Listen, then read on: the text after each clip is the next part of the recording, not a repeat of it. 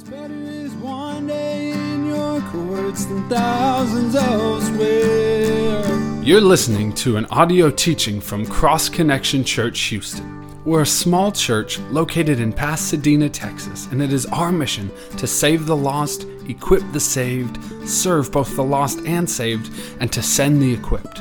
To this end, we teach through the Bible on a verse by verse basis, starting at the beginning of a book and working until the end. If you would like to learn more about our church, you can find us at connectedtojesus.org or check us out on Facebook at Cross Connection Church Houston. We pray that this teaching would grow you in the grace and love of Jesus Christ our Lord.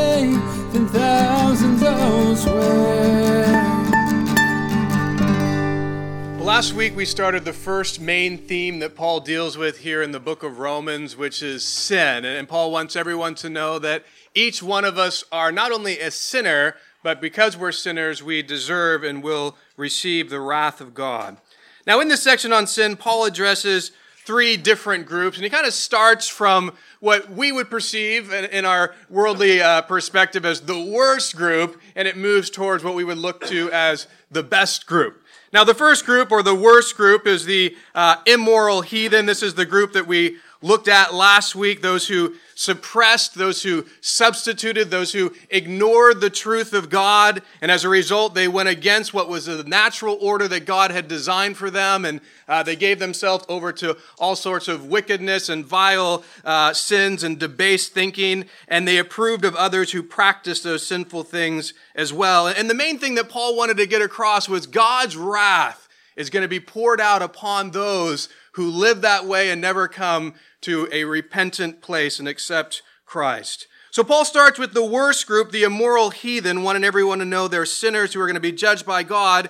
And the second group that Paul addresses is the self-righteous moralists. Those who think that they're better than others, that, you know, they're moral basically, that they're a good person, um, and that their morality and good works will ultimately save them and spare them from God's judgment.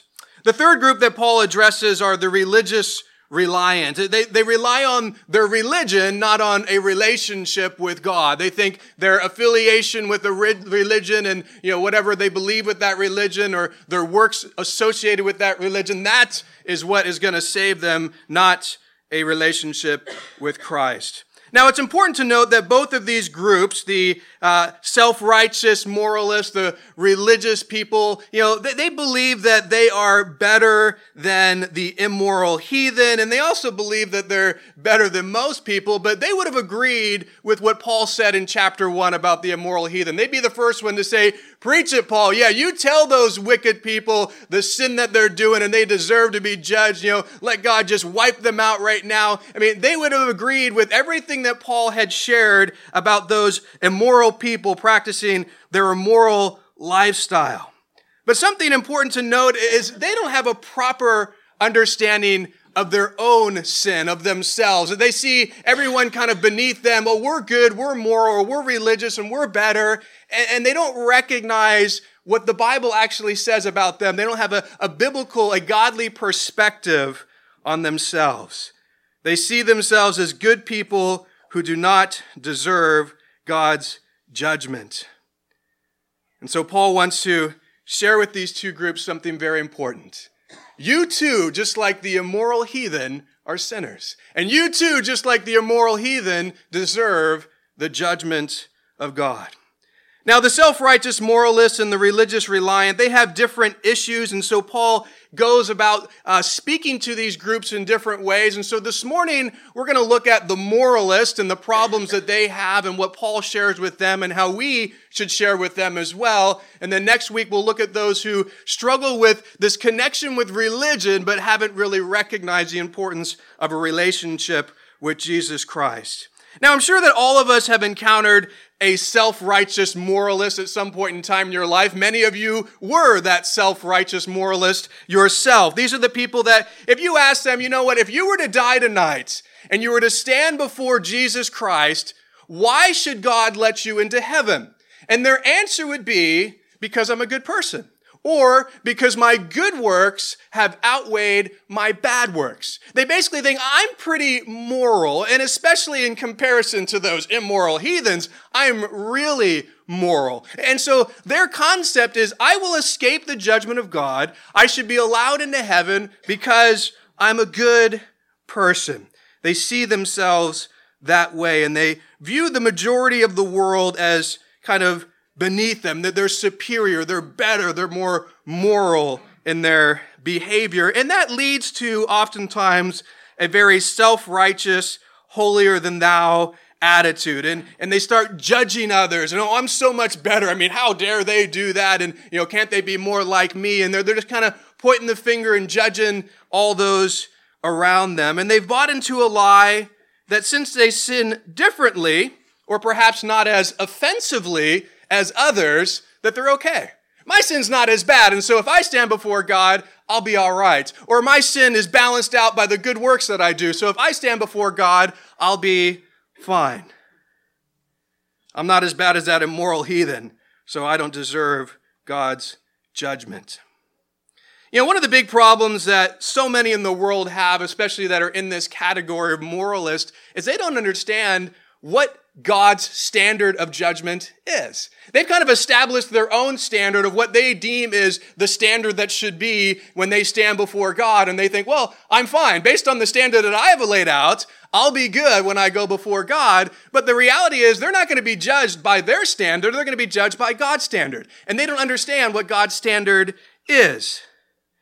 You see, God's standard isn't, oh, your good outweighs your bad. That's all that, that matters.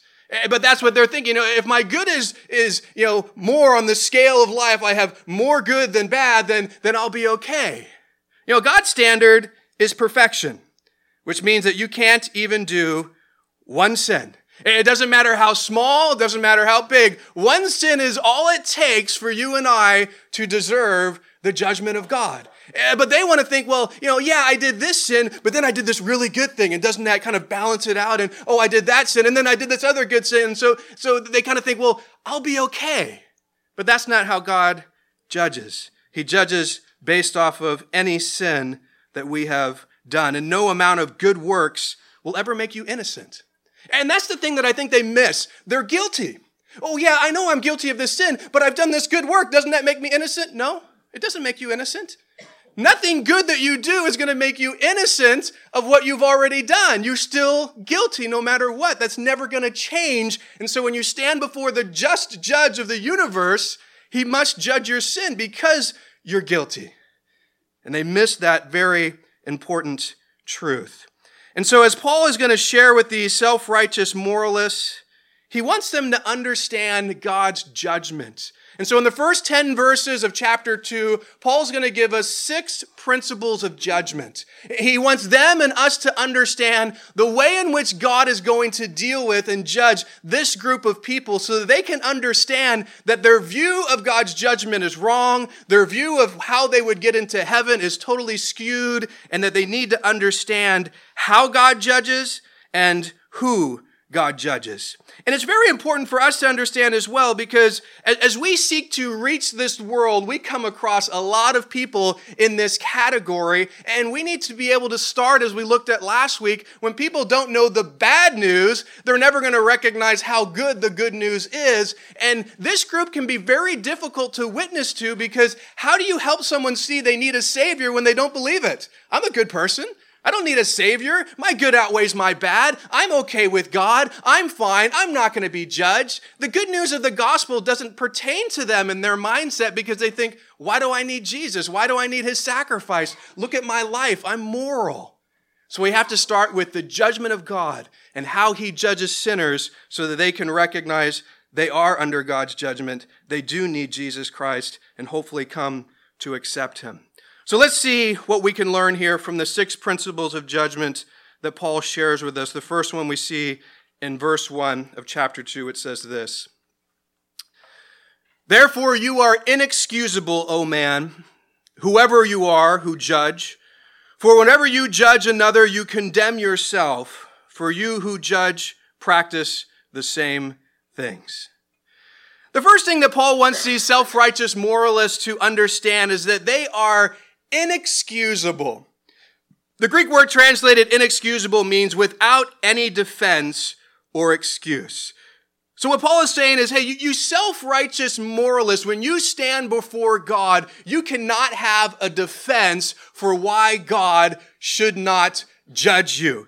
And the reason for why you're inexcusable, Paul tells us, whoever you are who judge, for whatever you judge another, you condemn yourself, for you who judge practice the same things. Now, we already noted that the self-righteous moralist has a tendency to pass judgment on other people, but Paul wants to bring out something even more. Hey, the judgment that you give on somebody for some sin that they do, you're committing the same sins. And so Paul wants them to realize this reality of as you judge them, you're ultimately bringing condemnation on yourself because you do the same thing that you're judging other people for doing. In Connecticut City, 53 residents of a certain neighborhood signed a petition to stop reckless driving on their streets. The police set up a watch there. They, you know, were looking for that. They caught five people on that weekend, and all five people were the five of the 53 that signed the petition. They're saying, oh, how dare people drive recklessly in our neighborhood? We should judge them. We should get police out here to arrest them. And yet they're part of the group. They're doing the exact same thing that they're wanting to judge everybody else for. So what Paul is communicating here is that when you self-righteous moralists judge other people for the sinful conduct they do, and then you do it yourselves, you are condemning yourself. Because through their judgment, you show, you know that it's sin. You know that it's wrong. You wouldn't be judging it if you didn't know it was wrong. And the fact that you now do it shows that you are inexcusable. You can't stand before God and say, I didn't know it was sinful. I didn't know it was wrong. Uh, you, you, can't, you can't judge me for this. Well, you judging others because they did it shows the fact that you actually recognize that. When President Richard Nixon was being investigated for Watergate, someone said this. Yes, the president should resign. He has lied to the American people time and time again and betrayed their trust. Since he has admitted guilt, there is no reason to put the American people through an impeachment. He will serve absolutely no purpose in finishing out his term. The only possible solution is for the president to save some dignity and resign. The person who made this statement was Bill Clinton. And this judgment that Bill Clinton gives to President Nixon ultimately became a judgment to himself when he had his whole sex scandal in the White House. And many people came to him and said, Why don't you do exactly what you said President Nixon should do? Why don't you resign? Why don't you step down? Why don't you not put the American people through this? You're guilty. But he did not want to hold to the standard that he wanted to hold President Nixon to, and he did not do that. But this is what Paul is saying is, hey, as you cast judgment on someone else's sin and do the same thing, you prove to be guilty. And you, when standing before God, are not going to be able to say, hey, I didn't know. You know, so often, when we do the same sin as others, we can look at their sin and see it as something that's so bad, but you know, it's not so bad when we do it. We kind of just sugarcoat it or, we, we, we rename it something different. But, you know, it's interesting how we view sin in our own life versus the lives of others. Ray Pritchard said this about our hypocrisy in judging others. The tendency towards hypocrisy shows itself in many subtle ways. Have you ever noticed how we like to rename our sins? We do that by ascribing the worst motives to others while using other phrases to let ourselves off the hook. If you do it, you're a liar. I merely stretch the truth. If you do it, you're cheating. I am bending the rules. You lose your temper. I have righteous anger. You're a jerk. I'm having a bad day. You have a critical spirit. I bluntly tell the truth. You gossip. I share prayer requests. You curse and swear. I let off steam. You know, all of us are guilty of this reality of kind of renaming sin so that when we do it, it sounds so much more pleasant and right. And, you know, everyone else who does that, they're horrible. But, you know, when I do it, it's not really a sin. It's not really bad. And we, you know, we just want to let ourselves off the hook, but the reality is we're lying to ourselves. When we do it, it's just as bad. When we do it, it's just as sinful. And if we know it's wrong in someone else, it proves that we know it's wrong when we do it as well. William MacDonald said this Fallen man can see faults in others more readily than in himself. Things hideous and repulsive in the lives of others seem quite respectable in his own. But the fact that he can judge sins in others shows that he knows the difference between right and wrong. If he knows it is wrong for someone to steal his wife, then he knows it is wrong for him to steal someone else's wife. Therefore, when someone commits the very sin he condemns in others, he leaves himself without excuse. The sins of cultured people are essentially the same as those of the heathen. So, the first principle of judgment that Paul wants us to understand, and especially the, the moralists to grasp, is this. When you judge sin in others that you do yourself, you are inexcusable to claim you don't deserve God's judgment. You know, and what Paul wrote in chapter one, that would have gained the approval of these moralists, but he's taking that and he's kind of turning the tables on them and he's using the same argument and showing, hey, you're guilty as well. Oh, yes, you'll judge them and say, right on, Paul, you tell those wicked sinners what they're doing is wrong. And then Paul just brings it, you do the same thing. That means what you're doing is wrong as well. How are you any better than them? The second principle of judgment that Paul shares with us is in verse 2, which says this But we know that the judgment of God is according to truth against those who practice such things. Paul wants the moralist to know something very important. God's judgment that he is going to pour out upon everyone is according to truth. This, this phrase translated according to truth was a legal term and had the idea of, of according to the facts of the case that you're going to be judged based on the facts. You're going to be judged based on truth, not on some lie or some other thing. And, you know, this is something that's important because if you go into a human courtroom, you know, a judge has a, a limited uh, understanding or, or way of ascertaining the truth because he has to depend on witnesses.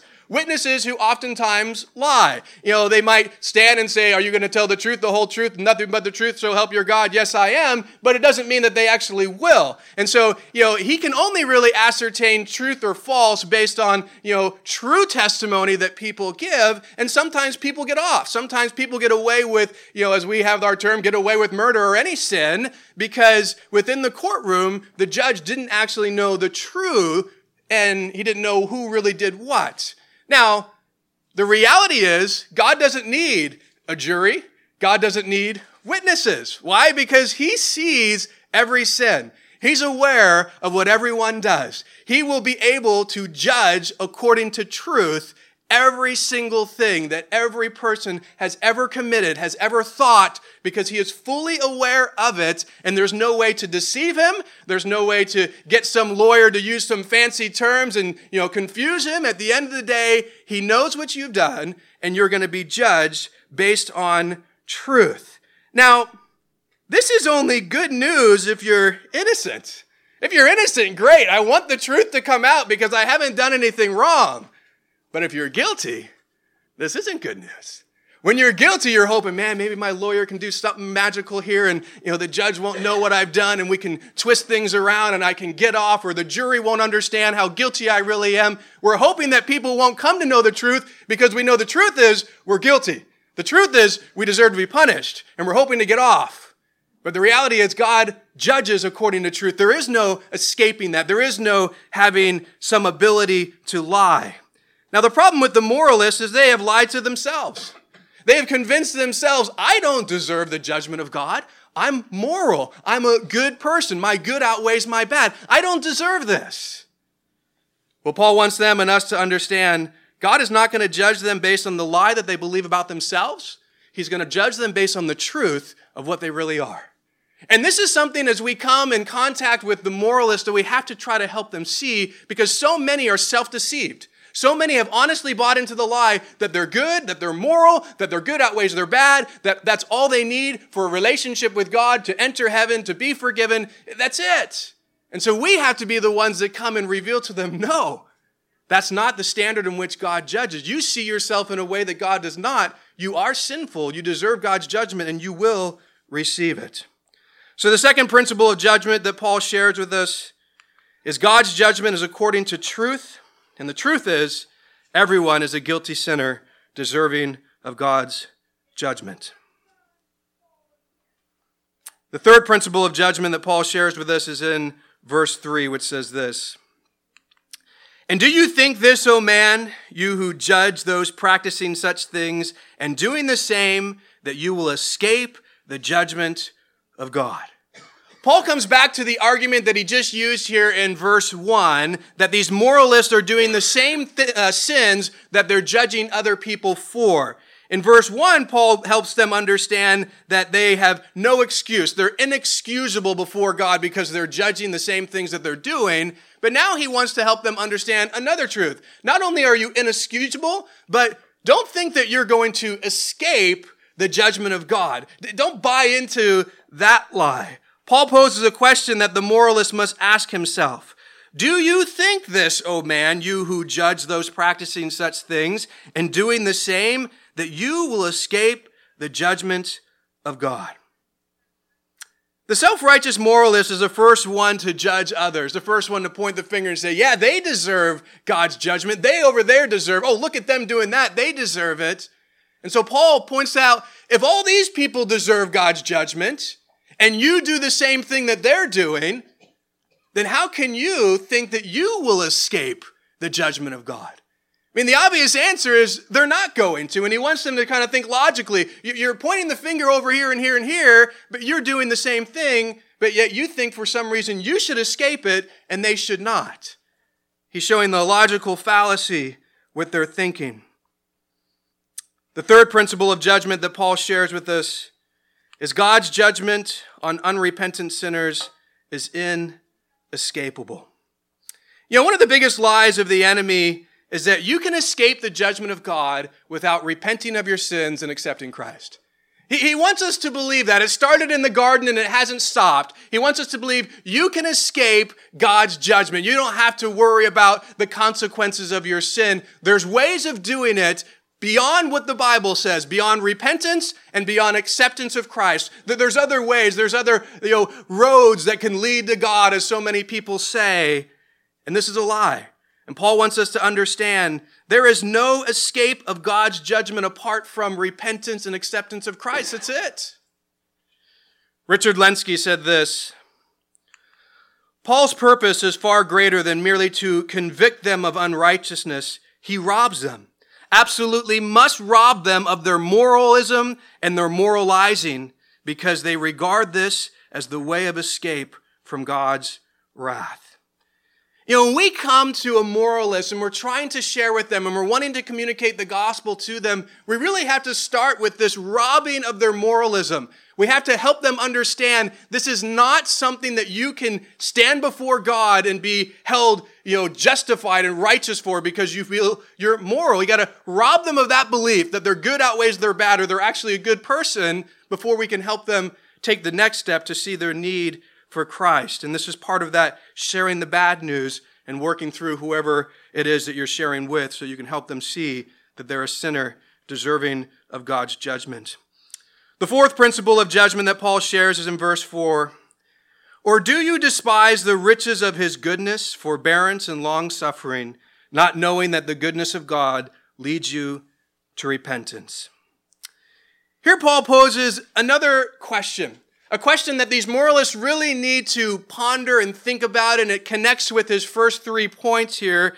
He says, You know what? Do you despise the riches of God's goodness, his forbearance, his long suffering, not knowing that the goodness of God leads you to repentance.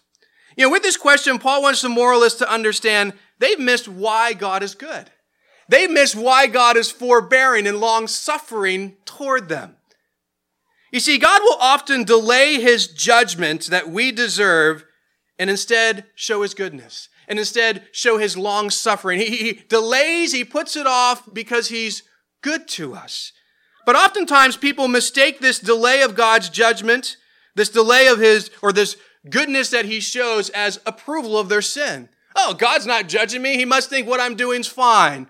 Or they look at it as, you know what? God's going to continue to allow me to avoid sin or avoid the consequences of it and the judgment of it. It hasn't happened now, so surely it won't happen in the future. You see, the moralist believes that since God has been good to them and hasn't yet poured his judgment on them, they have nothing to worry about. They see God's goodness in delaying his judgment as evidence that they're not ever going to be judged, as evidence that their good works will ultimately save them. But that's not true. In this question, Paul clarifies why God is good and why he delays his judgment upon people who deserve it. And he tells us it's because the goodness of God leads you to repentance. That's the purpose. God is good. God is long suffering. God is waiting. God is saying, yes, you deserve my judgment right this moment, but in my goodness, I'm going to wait. In my goodness, I'm going to delay the wrath that you deserve because I want you to come to repentance. I desire that all should come to repentance, that all should come and accept me. Tom Constable said this They should not misinterpret God's failure to judge them already as an indication that they are blameless. They should realize that God is simply giving them time to repent. God's goodness in delaying judgment does not mean that people are okay with God and won't be judged. It just means how much God loves you, that He's willing to delay what you deserve because He wants a relationship with you. He wants you to repent because He knows the only way that you're ever going to be freed and forgiven is if you come in repentance to Him and seek Him to save and forgive you. So God is giving time, but it's not an endless time. We know for sure that the time runs out the day that you die. And we got to recognize that He, in His goodness, is saying, I'm delaying, but it's not forever. There's going to come a moment where finally it's done and you've never made the choice. And then at that point, my judgment must be poured out upon you. Charles Spurgeon said this It seems to me that every morning when a man wakes up still unrepentant and finds himself out of hell, the sunlight seems to say, I shine on thee yet another day, as that in this day thou mayest repent. When your bed receives you at night, I think it seems to say, I will give you another night's rest, that you may live to turn from your sins and trust in Jesus. Every mouthful of breath that comes to the table says, I have to support your body that still you may have space for repentance. Every time you open your Bible, the pages say, We speak with you that you may repent.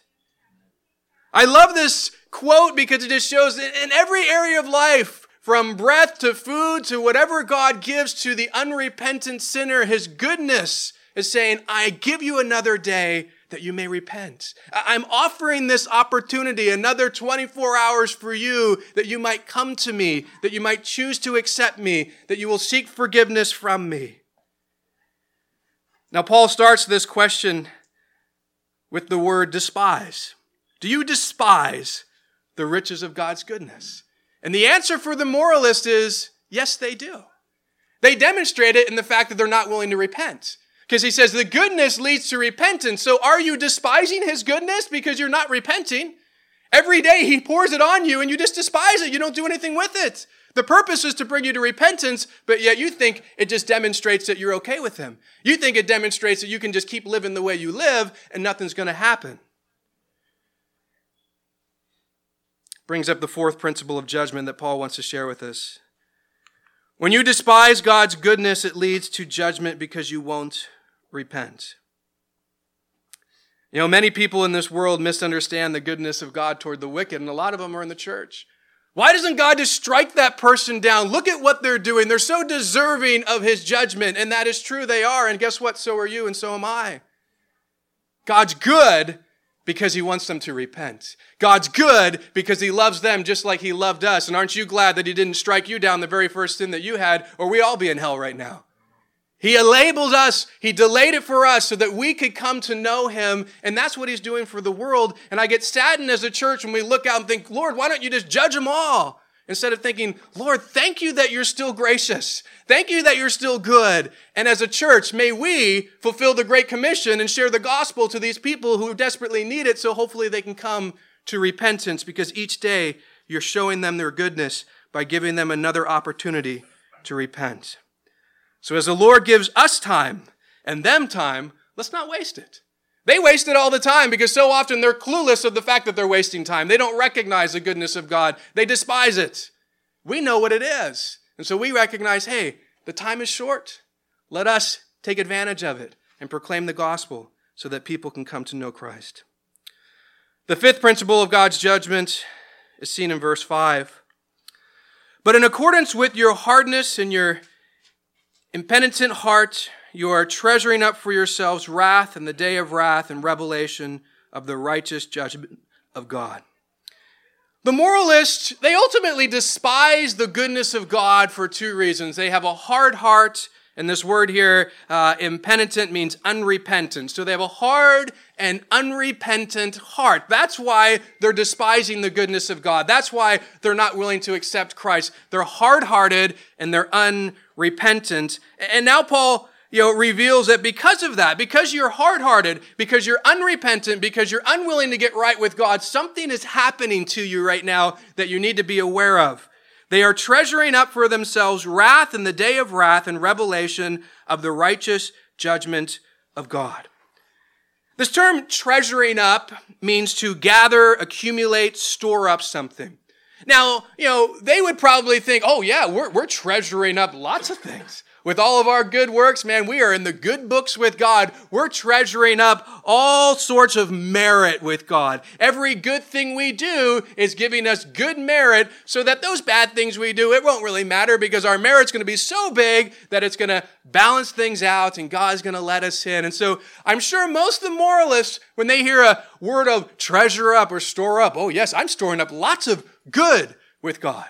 But Paul wants them to realize, yeah, you're storing stuff up all right. It isn't good, though. Every time that you reject the goodness of God that leads to repentance, every time that you choose not to repent, you're not storing up some merit with God, you are storing up wrath. And this wrath is going to be at a particular time. The wrath of God is revealed from heaven against all ungodliness and righteousness of men. Paul says in verse 18, of last chapter, and now he wants them to understand hey, you guys would agree the immoral heathen deserves wrath, but guess what? So do you.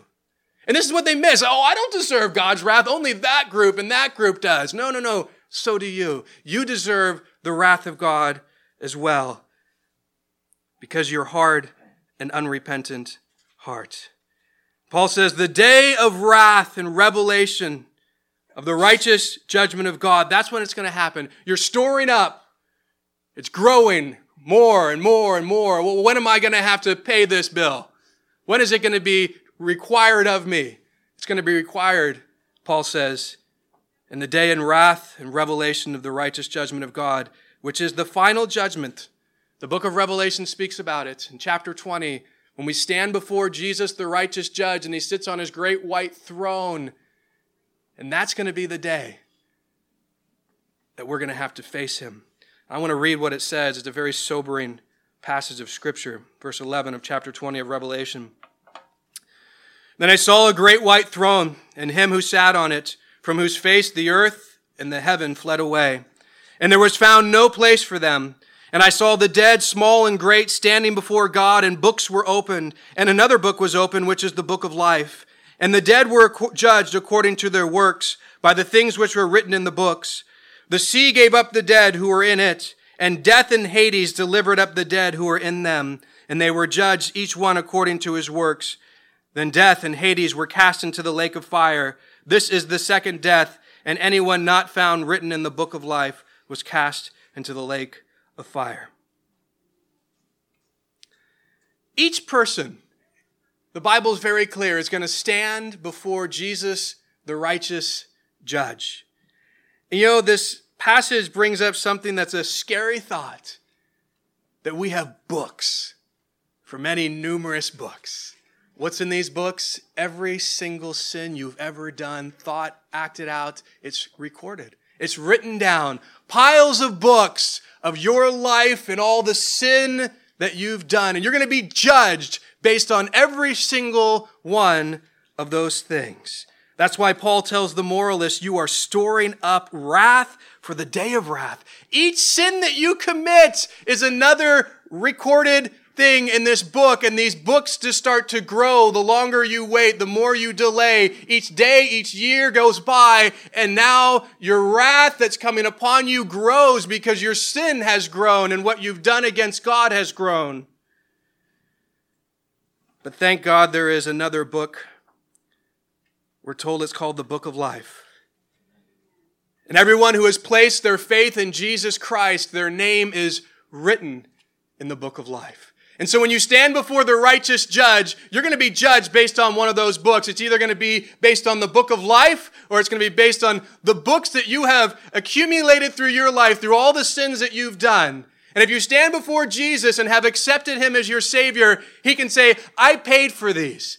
We don't even have to open these up. We don't have to deal with these. They're done. They're taken care of. I died for them. You accepted me. Your name's in the book of life. Come and enter heaven. But those who have had hard hearts in this life, those who were unrepentant in this life, those who never made a choice to accept Jesus Christ, they will stand before him and their name will not be in the book of life. And so they will have to be judged based on the numerous books of all the sins that they've committed.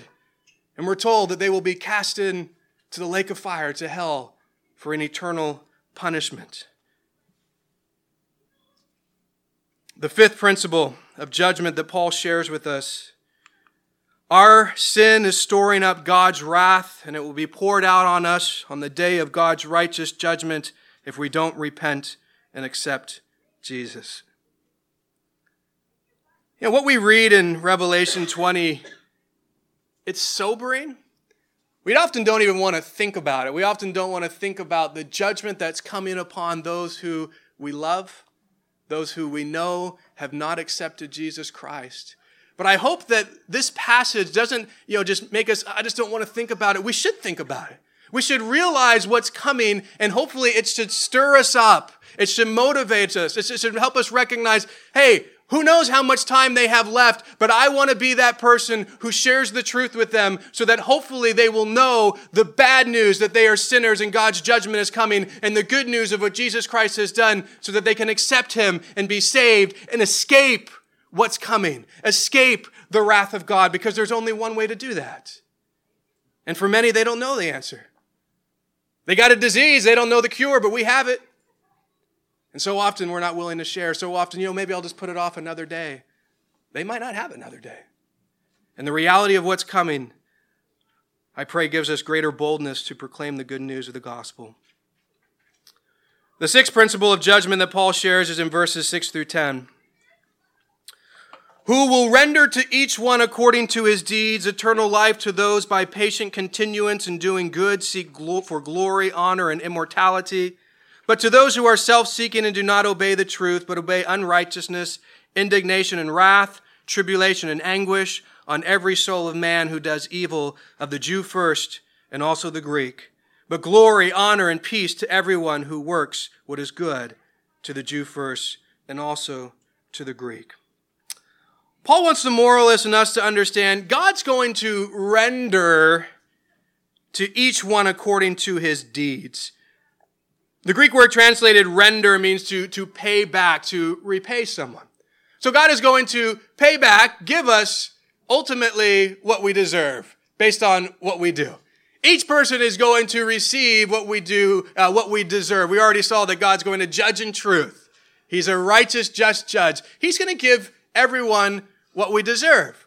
And as I mentioned before, that's great if you're innocent. But it's not good when you're guilty. We, are, we will get what we deserve. We will not escape it. Now, the moralist, this was very important for them to understand because they thought, oh, deserve? Great. I deserve God's blessing. Look at how moral I am. Look at how much better I am than that person and that person over there. I mean, surely I'm deserving of goodness from God, not wrath from God. Surely I'm deserving of blessing, not judgment. They've convinced themselves of that. Because ultimately, they just compare themselves with the worst of humanity, and then they think, I'm so good. Instead of comparing themselves with God's perfection and realize, I fall very short. But Paul wants them to know no, no, no. You don't deserve goodness. You don't deserve blessing. You deserve judgment. And that's what you're going to receive. And Paul gives two lists. And you really can only be on one or the other. they think they're on both. You know, I got a little bit of sin here and I got some goodness there, and you know, one will outweigh the other, and I'll ultimately end. No, you're either in one category or the other. Which one is going to be? One list is a sin list. To those who are self seeking and do not obey the truth, but obey unrighteousness, indignation, and wrath, tribulation, and anguish on every soul of man, and does evil. Now, the Bible makes very clear this is all of us. We're all on this list. All of us are guilty. We fall under this. We're self seeking. We don't obey the truth and unrighteousness. Paul's going to end this whole section in chapter 3 of For all have sinned and fall short of the glory of God. Everybody is in the same category, whether you're the immoral sinner, whether you're the moralist, whether you're the religious, we all fit in the same place. But there's another list that Paul gives, the list of perfect righteous living. The blessing of God is going to come to that. Eternal life to those who by patient continuance in doing good seek for glory, honor, and immortality, and glory, honor, and peace to everyone who works what is good. Now, the reality is, there's only ever been one person that can put himself on this list. Only ever been one person who's done it all right, who's done it all perfect, who's never made a mistake, who's never sinned. And that one person is Jesus Christ. And that was so important for us because guess what? None of us could do it. None of us could meet the perfect standard. And that's why God said, I'm going to meet it myself. Jesus didn't come to abolish the law, He came to fulfill it. He came to keep it. He came to do it perfectly. And He did. He lived a perfect life, a sinless life, something that all of us couldn't do. But He didn't stop there. Because he was sinless, he now was able to do something for us that we so desperately needed. Now I am going to sacrifice myself to pay for your sin, to pay for every single time that you did not meet the perfect standard of God. I met it, and now I'm going to pay for the fact that you have not and are guilty. I'm going to take the judgment that you deserve because you're guilty so that you do not have to face that judgment. You know, some people read this list and they think, oh, Paul's saying that salvation is by works and judgment is by works. And no, Paul's not even dealing with salvation yet. He's just dealing with judgment. And he's dealing with how God judges sin, not how God saves a sinner. And he's just showing, yes, the Bible's truly consistent. If you're perfect, you could gain righteousness. If you're perfect, you could gain God's approval. The problem is, none of us can meet the standard. That's our issue. You know, the law, there's nothing wrong with it. The standard, there's nothing wrong with it. But the Bible says it's our tutor. It pointed us to our need for Jesus because all it tells us is you failed, you failed, you failed. None of us meet it. That's the problem we have. If we could uphold it, yeah, we'd be righteous and we'd have a right standing, but we don't and we can't. We're guilty. Paul wants the moralist to recognize you're guilty. You think you're so good, but you know that you're also bad and you're guilty because you're bad. The sixth principle of judgment that Paul shares with us God will judge each person according to what we deserve, and we are all deserve the judgment because we are all guilty sinners. You know, those who are moralists have bought into a very dangerous lie. I'm a good person, and because I'm a good person, I don't deserve the judgment of God. And so Paul wants them to grasp how and who and why God judges.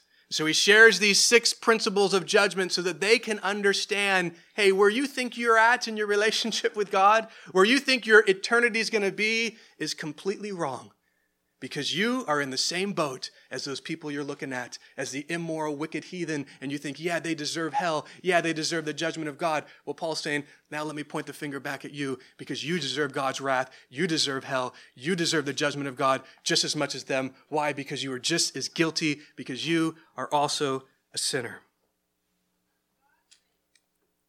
Charles Colson said this The gospel is good news, but Jesus never said it was easy news.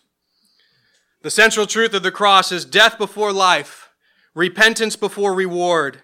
Before the gospel can be the good news of redemption, it must be the bad news of the conviction of sin.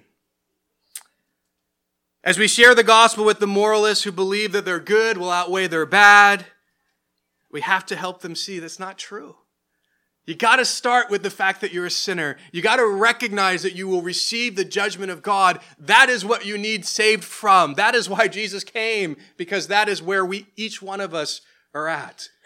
And realize it's the goodness of God that leads to repentance. I think too often Christians are like the moralists in the way in which they reach out to people. I'm so much better than you. Why can't you just be like me? I mean, why are you such a horrible sinner? Why can't you just be a better, more moral person like I am, and then you'll be right with God? No, that's not what makes you right with God. What makes you right with God is repenting and accepting what Christ has done for you. And so we need to recognize, hey, as we come to people, we're all sinners.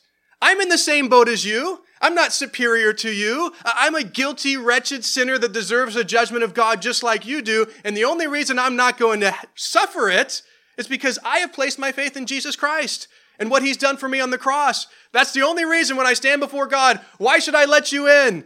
Well, I'm a good person. My good has outweighed my bad. No, there's only one reason. I don't deserve to get in. I place my faith in Jesus, your son. That's the only reason. That's the only reason I have. And that's the only reason I need.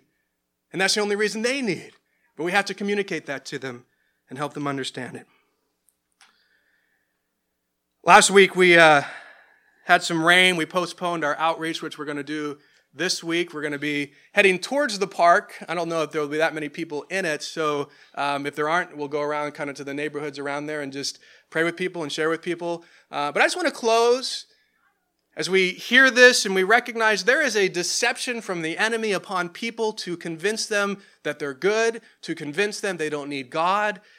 And let's just ask the Lord to work in hearts. So as we go out there and we share with people, and not just right after the service, but let's just pray in general because each one of us have family and friends and neighbors and coworkers, and the list goes on and on of people that we want to reach with the truth. And I'm sure that many of you have shared, and it seems like, man, they're just so hard. They don't want to hear it. This is why we pray. This is why we ask the Lord to soften them, to help them, to prepare them for the good news.